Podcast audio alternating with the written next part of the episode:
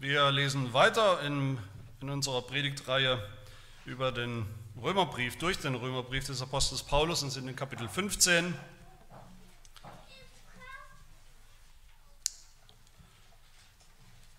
Römer 15, die Verse 14 bis 21.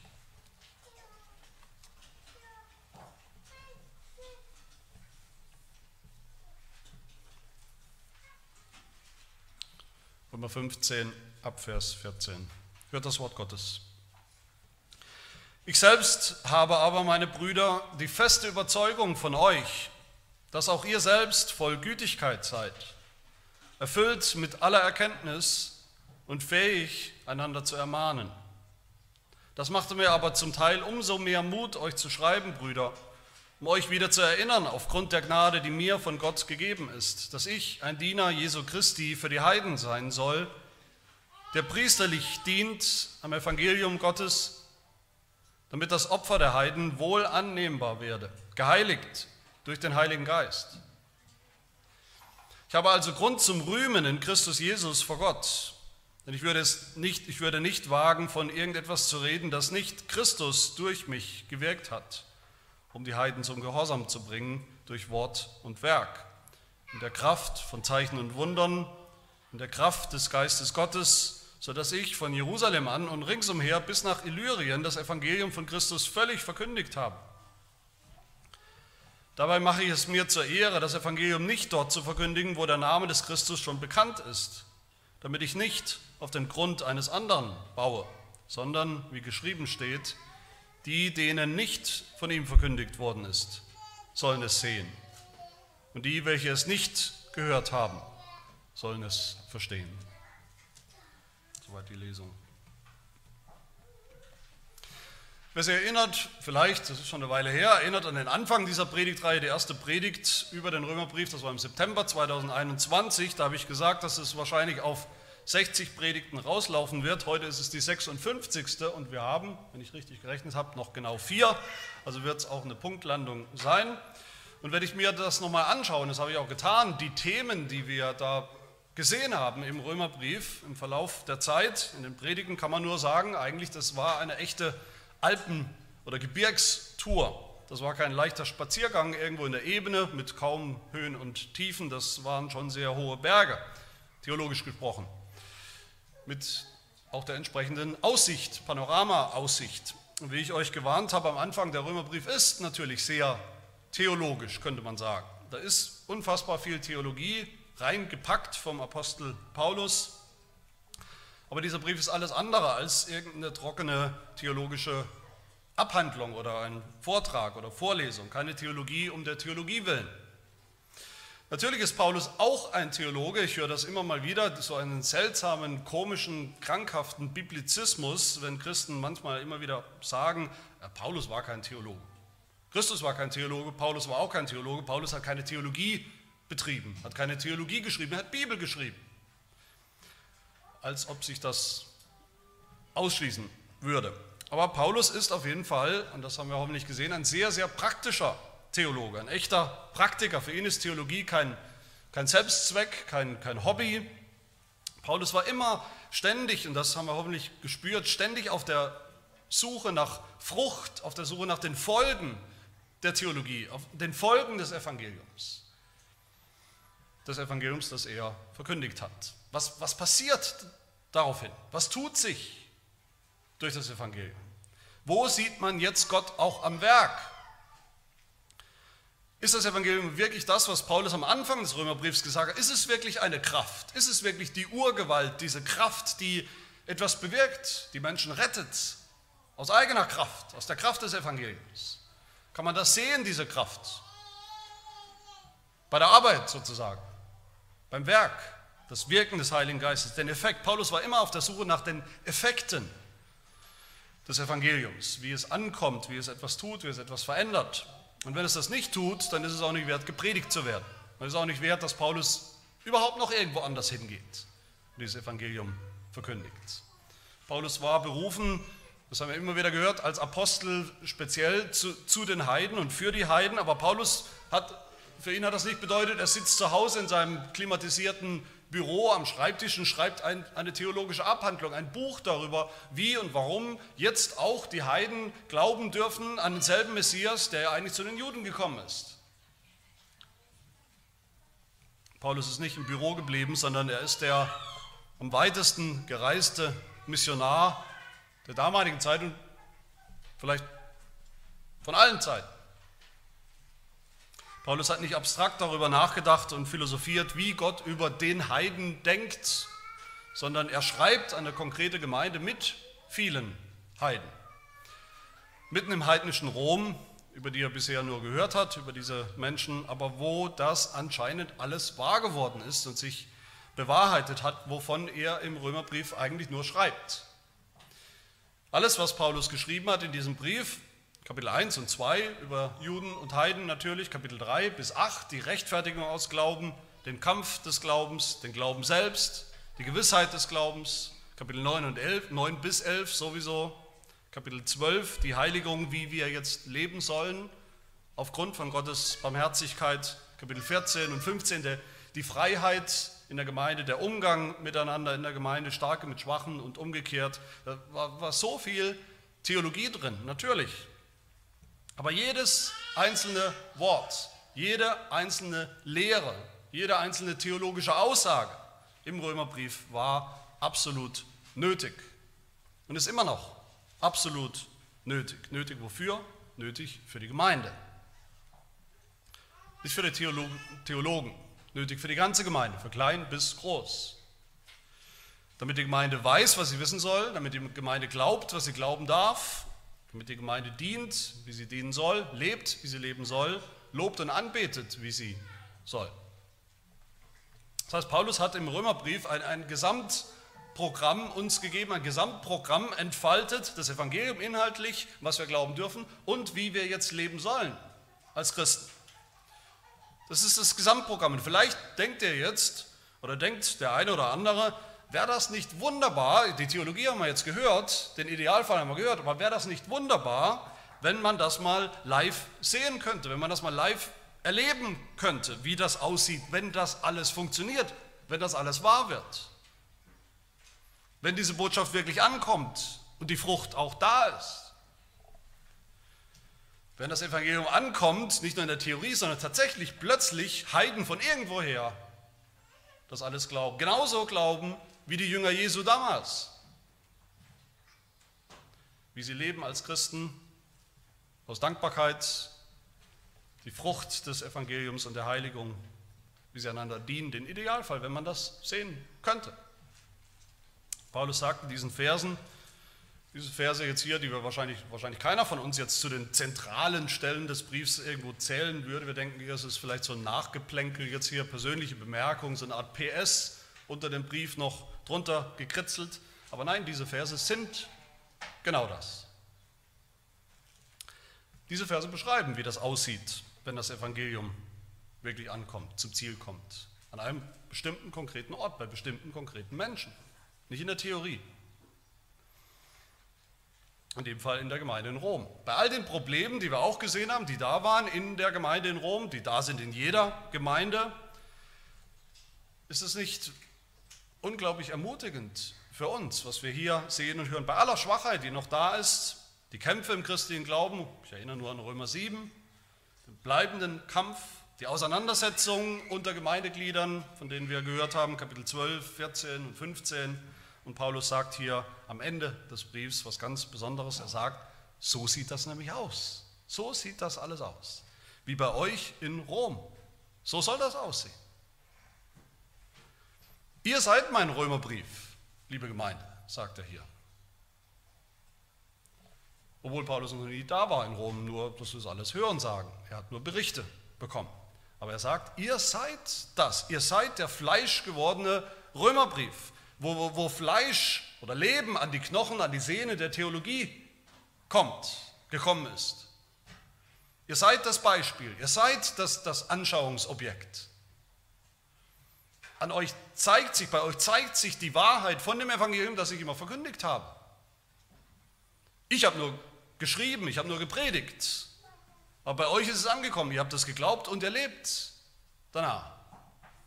Ihr seid der lebendige Beweis, dass das wahr ist. Gottes Kraft ist da, ist angekommen. Die Kraft zur Rettung von Juden und Heiden. Eine Kraft, die, die man nicht anders erklären kann, als dass Gott das wirklich bewirkt hat durch sein Evangelium, durch sein Wort, durch seinen Geist.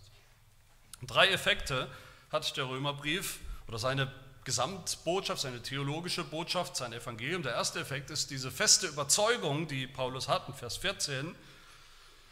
Der zweite Effekt ist, dass Paulus selbst Mut bekommt, umso mehr Mut bekommt für seinen Dienst, den er ja noch weiter tun wird. Er ist ja nicht am Ende mit dem Römerbrief. Und der dritte Effekt ist das Rühmen. Paulus hat Grund, sich zu rühmen. Zuversicht und Mut und Ruhm, das sind die drei Punkte. Zum ersten Paulus, Paulus Zuversicht über die Christen, konkrete Christen. Vers 14 hier sagt er, ich selbst habe aber meine Brüder die feste Überzeugung von euch. Ich habe eine feste Überzeugung, was euch angeht, ihr Gläubigen in Rom. Paulus hätte sicher genügend Grund, vielleicht mehr Grund gehabt, am Ende seines Briefs mal so richtig zu tadeln, zu kritisieren, zu sagen, was alles noch fehlt, wo es noch hapert und mangelt. Er hätte vielleicht Grund gehabt, deprimiert zu sein, wie wenig da angekommen ist, wie mangelhaft es noch zugeht. Und wir haben manches davon gesehen. Aber es tut er nicht. Am Ende des Briefs sagt er, ich bin ganz zuversichtlich, bin ganz entspannt, was euch angeht. Ich bin ganz ruhig, ganz zufrieden. Bei all dem, was noch fehlt, wo es noch hapert in der Gemeinde, in Rom, in jeder Gemeinde, Paulus weiß hier anscheinend ganz sicher, da ist was passiert, da ist was angekommen. Ein Werk passiert, was nicht mehr aufzuhalten ist. Das Evangelium ist angekommen, hat, hat, hat Wurzeln geschlagen in der Gemeinde. Die fangen schon an zu glauben, die fangen schon an danach zu leben. Und das ist nicht nur eine Ermutigung für die Christen in Rom, natürlich, die das dann gelesen haben, diesen Brief, sondern auch eine riesige Ermutigung für den Apostel Paulus selbst. Das ist das Herz von einem wahren Pastor, was wir hier sehen vom Apostel Paulus. Für Paulus gibt es nichts, nichts Größeres, nichts Ermutigenderes als sichtbare Beweise, dass das Evangelium angekommen ist. Bei konkreten Menschen, in einer konkreten Gemeinde. Wie bei jedem Pastor, wie bei mir auch. Es gibt nichts Größeres, Ermutigenderes. Ich predige ja nicht nur, ich tue das gerne, aber ich predige ja nicht nur Rechtfertigung als Vortrag, theologisch korrekt, hoffentlich, und dann gehe ich wieder nach Hause und der Rest ist mir egal. Ich freue mich oder nichts, nichts freut mich mehr, nichts ermutigt mich mehr, als wenn ich über euch, über die Gemeinde schaue oder über die Gemeinde nachdenke. Mir fallen bestimmte Gesichter und, und Personen ein und, und ich weiß, ja, der oder die hat das schon kapiert. Das ist angekommen. Ich will mir nicht nur den Mund fusselig reden über so Themen wie Heiligung theoretisch drüber reden, möglichst korrekt. Nichts ermutigt mich mehr in meinem Dienst, als wenn ich mich erinnere an Gespräche mit euch, wo ich merke, das ist verrückt, die fangen ja schon an, so zu leben. Das umzusetzen. Das ist nicht blanke Theorie. Das sind schon kleine oder große Früchte, das sind schon Früchte am Ast. Ich will keinen Vortrag halten über christliche Freiheit, mit dem wir uns auch beschäftigt haben, und den Verzicht auch auf Freiheit. Was mich ermutigt, ist, wo Gemeindeglieder das begriffen haben und, und tatsächlich umsetzen. Egal ob die allerersten Schritte oder eben schon weiter und schon reifer. Das Evangelium muss sich bewahrheiten. Und zuallererst in der Kirche. Das, was gepredigt wird, das muss sich, muss sich Raum machen in der Gemeinde. Und erst wenn es in der Kirche, in der Gemeinde wirklich angekommen ist, sich ausbreitet wie, ein, wie, ein, wie Hefe im Teig, erst dann kann es auch überquellen in die Welt zu den Ungläubigen. Lehre und Leben, Wort und Werk, wie Paulus hier sagt, gehören beide zusammen. Beides hat Kraft, beides wirkt, beides ist Zeugnis. Aber wie ich immer wieder sage, das Ziel, das, der Endeffekt des Evangeliums, auch des Römerbriefs, ist nicht der Einzelchrist. Nicht mal der ideale, perfekte, vollkommene Einzelchrist. Der Effekt ist die Gemeinde, in der all das so geglaubt und gelebt wird. Das Evangelium erzeugt eine Gemeinschaft der Gemeinde, wo sichtbar wird, wo erlebbar wird, was das Evangelium tut, welche Kraft es wirklich hat. Das ist es, zusammen natürlich mit der Predigt des Wortes, das ist das, was auch die Ungläubigen nicht dauerhaft ignorieren können, wenn es so eine Gemeinschaft gibt, wo nicht nur geredet wird, sondern das auch so gelebt und praktiziert wird. Paulus hat diese feste Überzeugung, Paulus ist ganz entspannt, was die Gemeinde in Rom angeht, trotz aller Probleme, trotz aller Unvollkommenheit. Und ich denke, ich darf das auch mal sagen, auch wenn ich kein Apostel Paulus bin, auch gar kein Apostel bin. Ich selbst habe auch, liebe Gemeinde, die feste Überzeugung, was euch angeht. Warum? Warum war Paulus guter Dinge?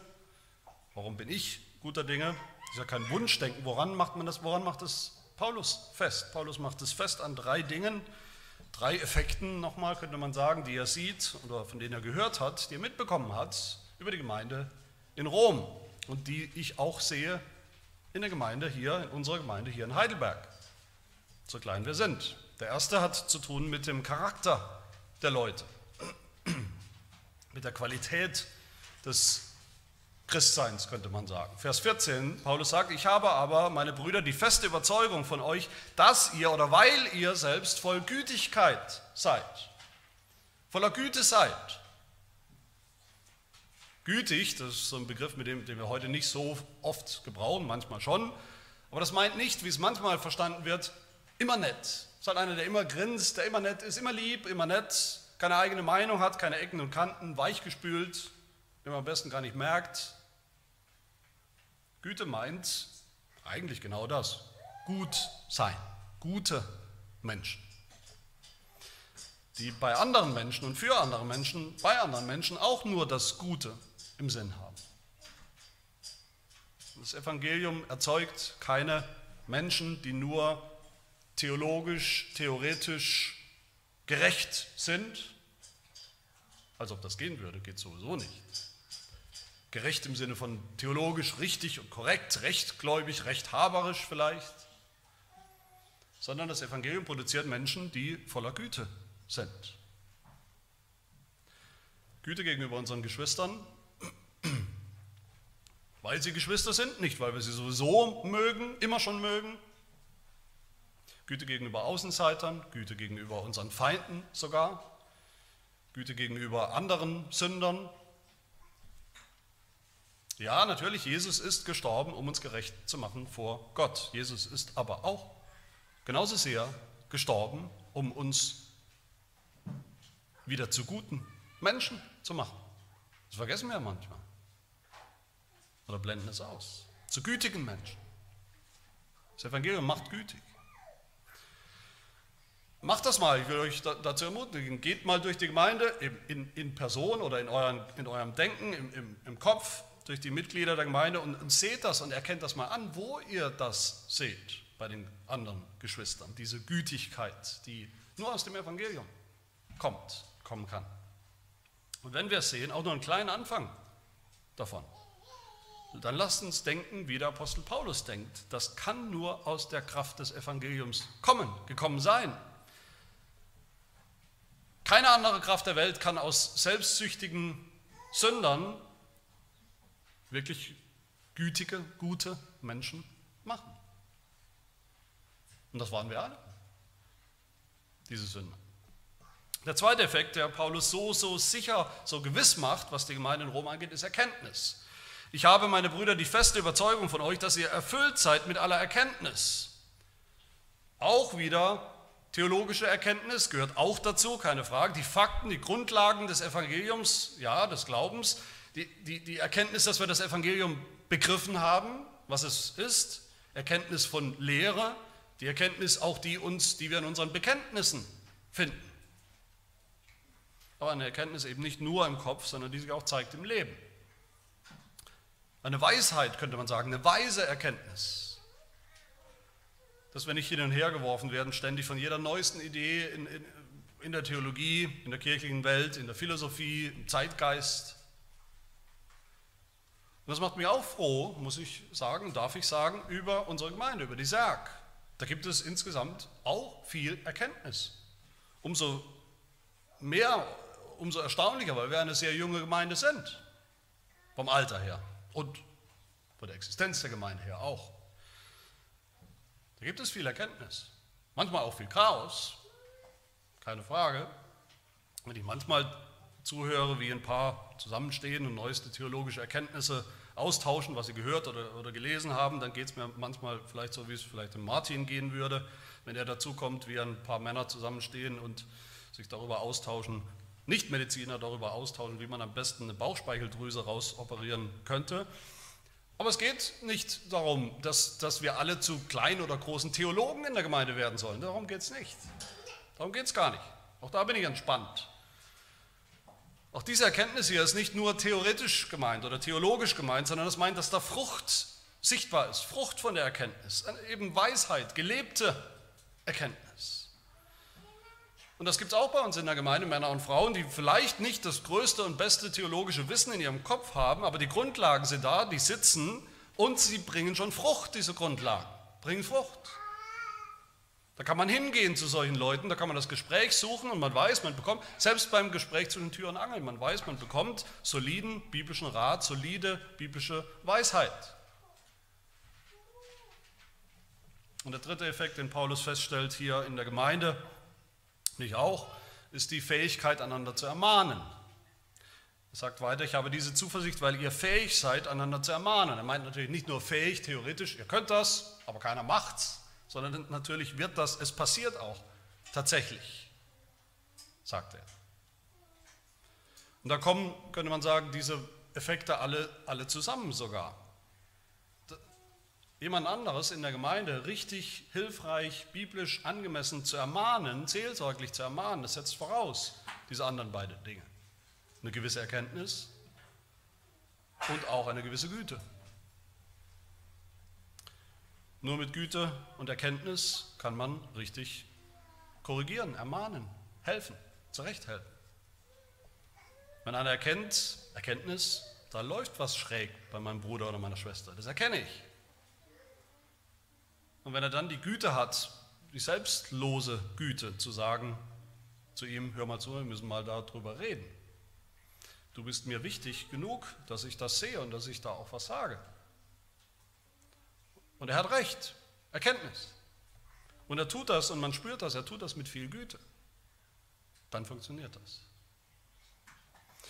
Warum funktioniert, frage ich mich manchmal, und das ist ein Problem, warum funktioniert Gemeindezucht, Kirchenzucht, Korrektur in der, in der Gemeinde, Korrektur in, in Lehre und im Leben in so vielen Kirchen und Gemeinden nicht oder ist gar nicht mehr existent?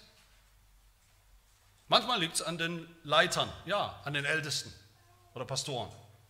Aber viel häufiger, denke ich, liegt es daran, dass in der Gemeinde, unter den Geschwistern, unter den Mitgliedern, es keine Korrektur und Ermahnung, Zurechtweisung und Hilfe, Gespräche und Seelsorge stattfindet. Dass es mich einfach nicht juckt, was der andere sagt oder denkt oder wie er lebt.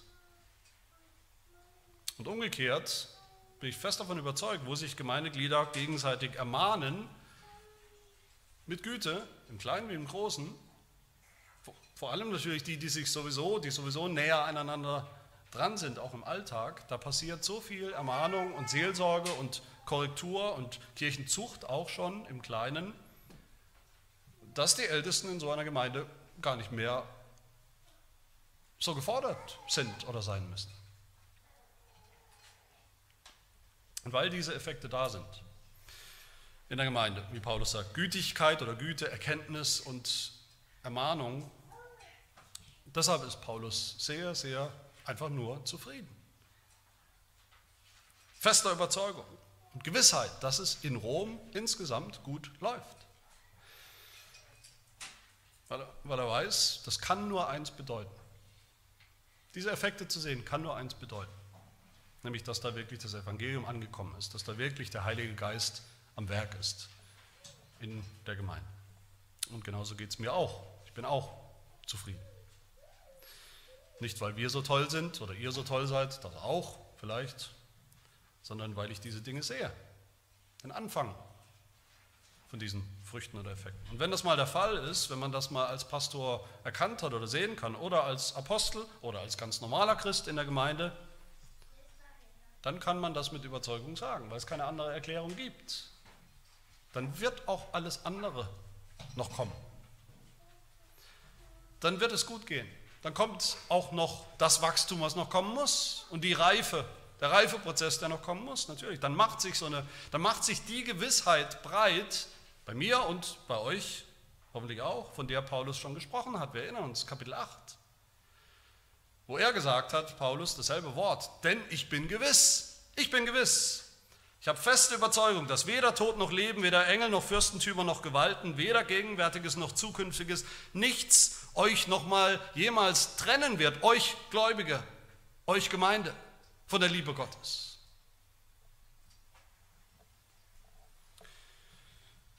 Ein zweiter Punkt, der zweite große Effekt des Evangeliums, von dem Paulus gehört hat bei den Römern, das ist dann der neue Mut, den er bekommt, der neue Mut für seinen Dienst.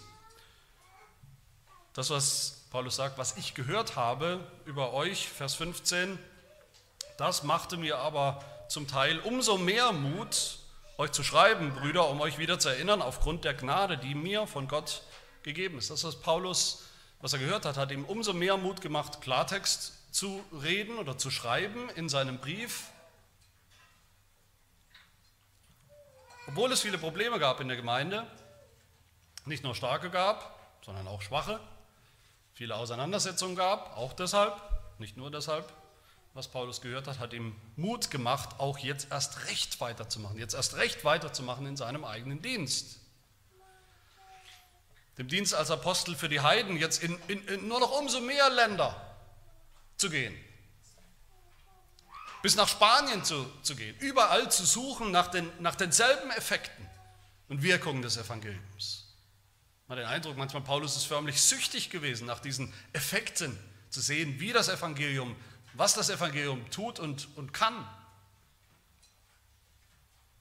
Und Paulus gibt uns hier ein wunderbares Bild, finde ich, von seinem Dienst, wie er ihn beschreibt. Ein Bild, ein Bild aus dem Alten Testament, das wir alle kennen, eigentlich aus dem Tempel aus dem Umfeld des Tempels. In Vers 16 sagt er, er weiß selber, dass er ein Diener, wörtlich ein Liturg steht hier.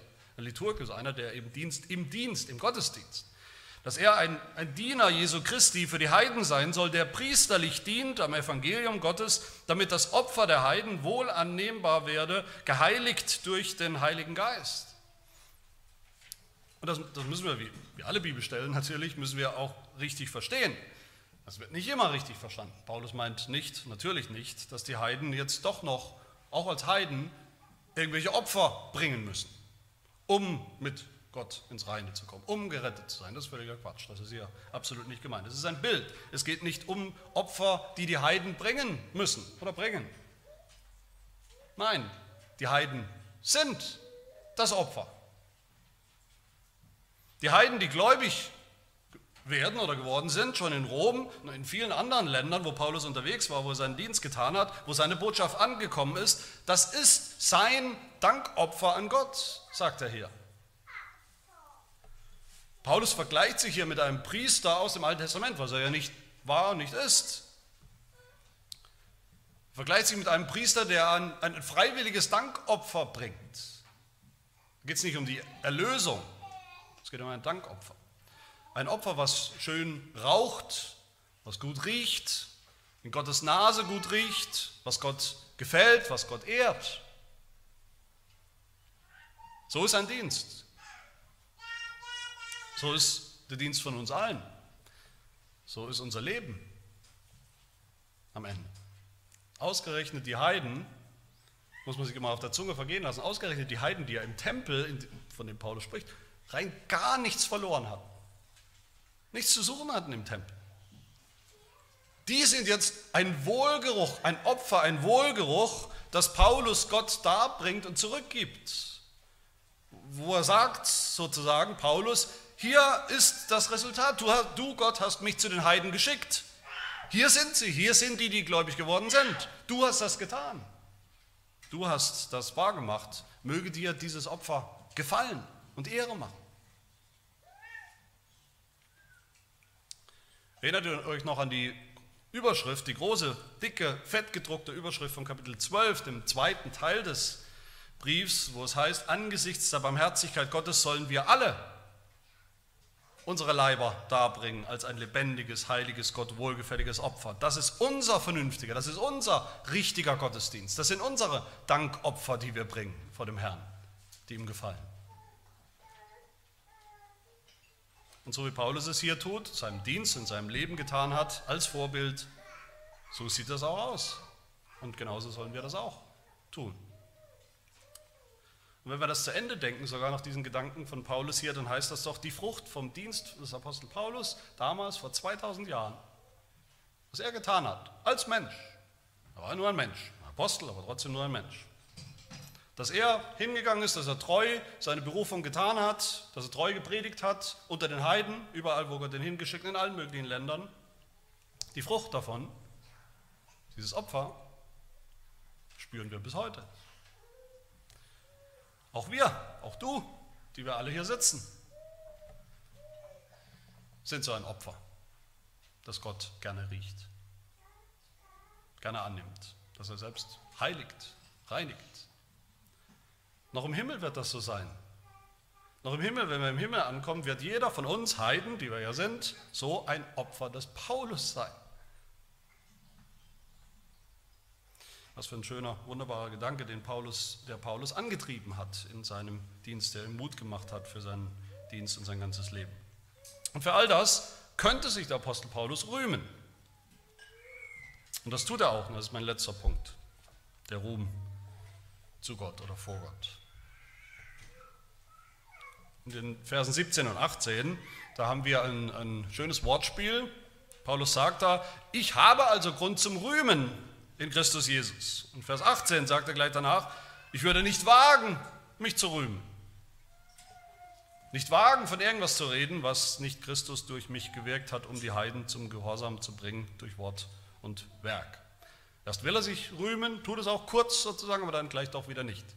Ist das vielleicht so ein Fall, wie man das manchmal sieht bei Christen, bei sehr frommen, super frommen Christen, die durch die Blume sozusagen mit versteckten Hinweisen ja deutlich machen, wie wunderbar sie eigentlich sind, was sie alles tun und wie, wie wichtig sie sind und dann gleich hinterher schicken eine fromme Floskel. Aber alles ist Gottes Gnade. Ist das vielleicht so ein Fall hier? Nein, so ist es nicht. Paulus ist nicht so ein super frommer. Paulus weiß absolut, was er getan hat. Was er geschafft hat, was er erreicht hat. Paulus kann mit Überzeugung sagen, ich habe einen guten und wichtigen Dienst getan und ich habe ihn gut getan, bis zum Schluss. Ohne Paulus wäre das Evangelium tatsächlich an vielen Orten nicht angekommen, menschlich gesprochen. Paulus hat es, Vers 19 steht es, Paulus hat es treu und gehorsam von Jerusalem ringsumher bis nach Illyrien, das ist irgendwo im heutigen Kroatien, Balkan, verkündigt und ausgebreitet. Paulus muss sich, muss sich nichts vorwerfen lassen in seinem Dienst. Natürlich dürfte er sich rühmen, es sei denn, er weiß, dass er am Ende gar nichts tun konnte in dem Bereich, wo es vielleicht wirklich zählt. Paulus weiß, er hat getan, er hat viel getan. In 1. Gründerbrief, Kapitel 19, äh, Kapitel 15, Vers 9, da schreibt Paulus, ich bin der Geringste unter den Aposteln. Der Geringste, der Letzte und der Kleinste und Unwichtigste. Aber er sagt weiter, aber ich habe mehr gearbeitet als sie alle. Paulus wusste, was er getan hat. Ohne mich wäre das nichts geworden mit der Heidenmissionierung mit der Missionierung von Europa. Und das ist richtig. Paulus ist nicht zu fromm, das zu wissen, wie wichtig das ist, dass Menschen hingehen, dass Menschen Gottes Ruf und Berufung folgen, gehorsam sind, tun, ihre Arbeit tun und treu tun. Jeder ist wichtig und jeden kann Gott sehr gebrauchen, der das tut. Es ist eben nicht besonders fromm, wie wir manchmal denken, zu sagen, ach Gott ist so groß, der wird sein Werk schon ohne mich tun, ob ich jetzt gehorsam bin oder nicht, ob ich hingehe oder nicht, der findet noch drei andere, die es machen oder 3000 andere. Ist vielleicht sogar das Beste, wenn ich nicht gehe, dann kann man richtig sehen, wie Gott selbst direkt das tut. Was natürlich nichts anderes ist als eine fromme Ausrede für Faulheit, für Faulheit und Ungehorsam. Auch wenn, und selbst wenn sie manchmal reformiert ausgedrückt wird, diese Ausrede. Und dann wird es Gott auch selbst tun, ohne dich. Tragischerweise.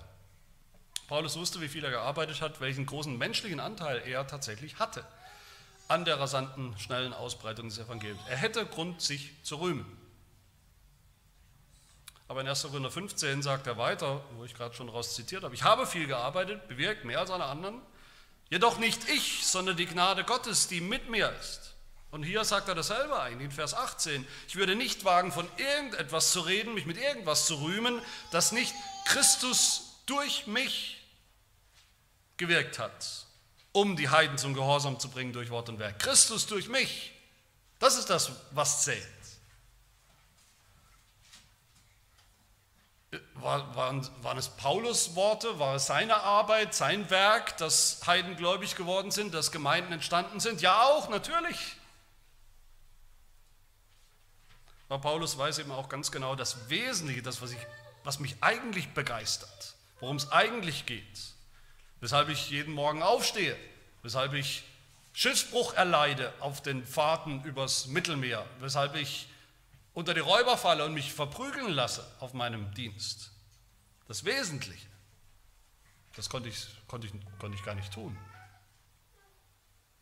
Und das ist, dass das Evangelium ankommt bei Menschen, in den Herzen von Menschen, von Heiden in ihrem Leben, dass da jetzt wirklich kleine, echte Gemeinden Jesu Christi entstanden sind, nicht einfach eher so ein Club, um irgendein gemeinsames Interesse, nicht weil die Musik vielleicht so toll war oder das Programm so toll war.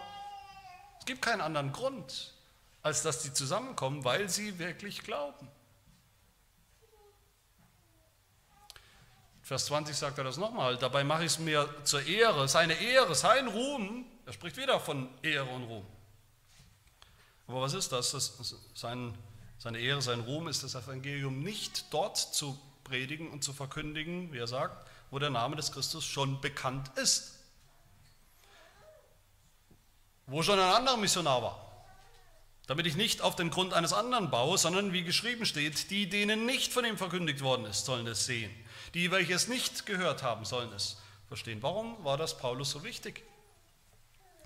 Nur das Evangelium da zu predigen, wo noch keiner vor ihm das getan hat, wo es noch keine Bibelübersetzung gab, wo es noch keine Gemeindegründer gab, wo noch kein Billy Graham hingekommen ist. Damit er Ruhm bekommt? Nein, nicht, damit er Ruhm bekommt, als derjenige, der es zuerst tut. Warum dann? Eigentlich ist es ganz einfach. Ich glaube, wir können uns das selbst zusammenreimen jetzt. Wenn Paulus Anliegen, wenn Paulus Wunsch war oder, oder seine Sucht, wie ich vorhin gesagt habe, eine regelrechte Sucht, wirklich von erster Hand zu sehen und auszutesten, ob das Evangelium wirklich Kraft hat in sich selbst. Ob es stimmt, ob es kann, ob es auch die entferntesten, gottlosesten, verhärtesten Heiden retten kann, ob es die Macht hat. Was für ein besserer Ort, was für ein besserer Schauplatz, als dahin zu gehen, wo es noch nie versucht worden ist, wo es keine Vorbereitung gibt, wo es am schwierigsten ist überhaupt, menschlich gesprochen wo es keine Vorbildung gibt, keine jüdischen Grundlagen gibt, auf denen man aufbauen kann, wo die Leute schon über das, über das Wort Gott anfangen zu diskutieren, wo die Leute nichts wussten, nicht mal wussten, dass es eine Bibel gibt oder was das sein soll, geschweige denn, wie viele Testamente sie hat, wo Menschen nicht sowieso schon irgendwie so halb offen sind für das Evangelium, sondern wo ohne jeden Zweifel klar wird, jede einzelne Bekehrung, die da passiert, wenn da wirklich ein Mensch gläubig wird, ist das ein Wunder, ist das aus dem Nichts, oder nicht aus dem Nichts, aber es ist ein Wunder, das Gott bewirkt durch sein Evangelium und in der Kraft des Heiligen Geistes. Deshalb hatte Paulus dieses Motto. Ich denke, man kann sagen, es ist so ein Motto für seinen Dienst aus Jesaja 52, wie es hier zitiert wird in Vers 21. Die, denen nicht von ihm verkündigt worden ist, bisher, die sollen es sehen. Die, welche es nicht gehört haben, sollen es verstehen. Das wollte Paulus erleben. Aber vielleicht denkt er jetzt gerade, zumindest wer Jesaja ein bisschen kennt, woher dieses Zitat kommt, Jesaja 52 und, 2, und Jesaja 53 ein bisschen kennt, das kennen ja die meisten von uns, zumindest Kapitel 53, der denkt oder der weiß vielleicht, hä, geht es da nicht um ganz anderes? Geht es da nicht um den Knecht Gottes, den Messias, den Gott senden wird, um Menschen zu erlösen?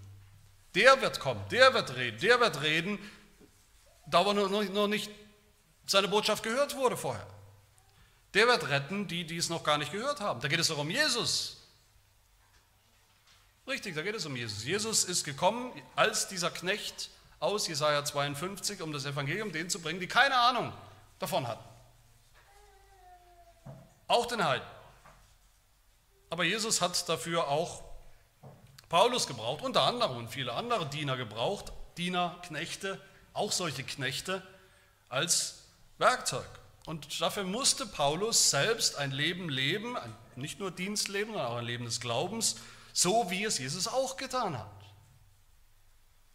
Das ist der Vergleichspunkt. Dieser Vers hier aus Jesaja 52, 15 ist der Anfang von dem sogenannten Gottesknechtslied, das wir alle irgendwo kennen aus der Passionszeit, aus der Osterzeit. Jesaja 53, der Erlöser als, als leidender Knecht, ein Mann, der Schmerzen mit Leiden vertraut.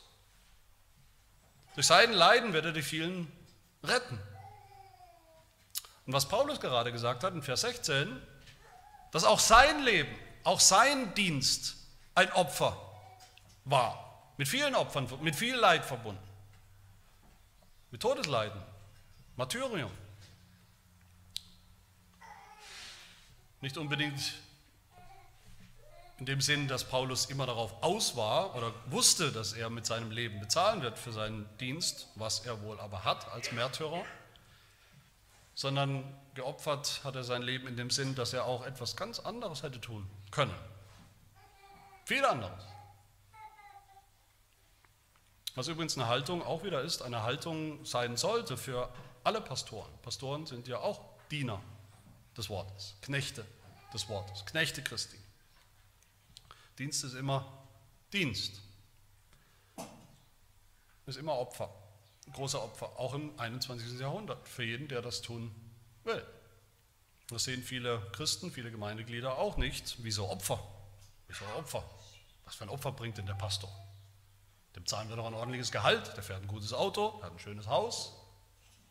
Was soll der Opfer sein? Die Opfer liegen daran, darin, diese oft schwere Berufung anzunehmen, nur diesen Dienst zu tun, nur diesen geistlichen Dienst zu tun,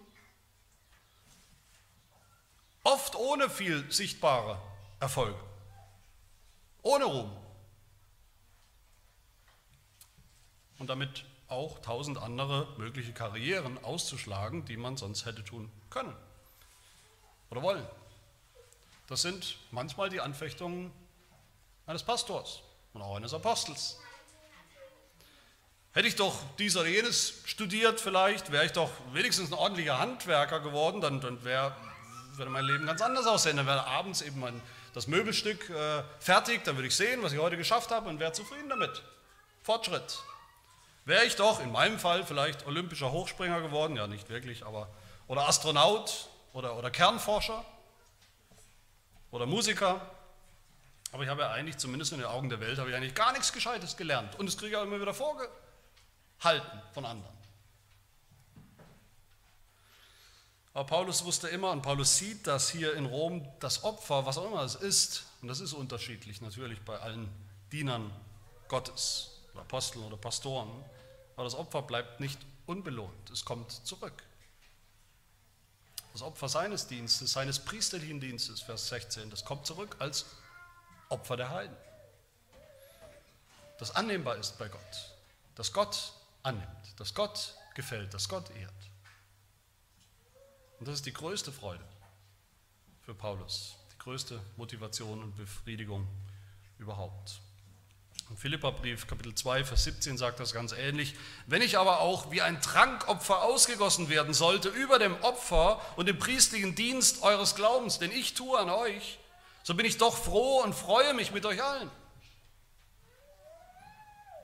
Warum ist er froh? Weil er die feste Überzeugung hatte, haben durfte, über die Gläubigen in Rom und Philippi und wo auch immer die Gemeinden waren, mit denen er korrespondiert hat, geschrieben hat.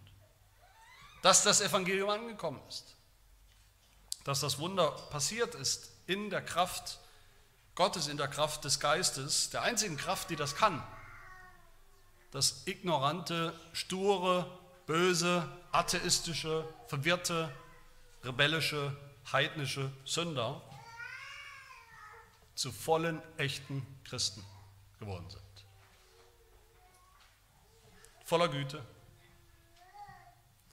mit aller Erkenntnis, die sogar fähig sind, einander zu ermahnen mit dem Evangelium. Eine Überzeugung, die ich auch für euch habe. Lasst uns darin zunehmen, wachsen, diese, diese Effekte des Evangeliums suchen und ausbauen. Und lasst uns, so wie Paulus, unser ganzes Leben hingeben als ein lebendiges, heiliges, Gott wohlgefälliges Opfer. Auch und gerade damit wir auch weiter ungläubige Heiden erreichen mit dem Evangelium. Das muss nicht in Spanien sein. Spanien ist auch schön, heute leichter für uns dahin zu gehen als für den Apostel Paulus, aber das kann heute ja auch, wissen wir alle, vor der Haustür sein, weil auch da klar ist, das kann auch nur Christus durch uns bewirken, in der Kraft des Geistes. Amen. Wir beten. Ja, unser Gott, wir danken dir für das, was du an uns getan hast, in unserer Mitte, in unserer Gemeinde für alle klitzekleinen Anzeichen von echter Gütigkeit, Güte, die du in uns hervorgebracht hast, Veränderung, Kehrtwende in unserem Charakter, in unserem Wesen, von egoistischen Sündern hin zu gütigen Menschen.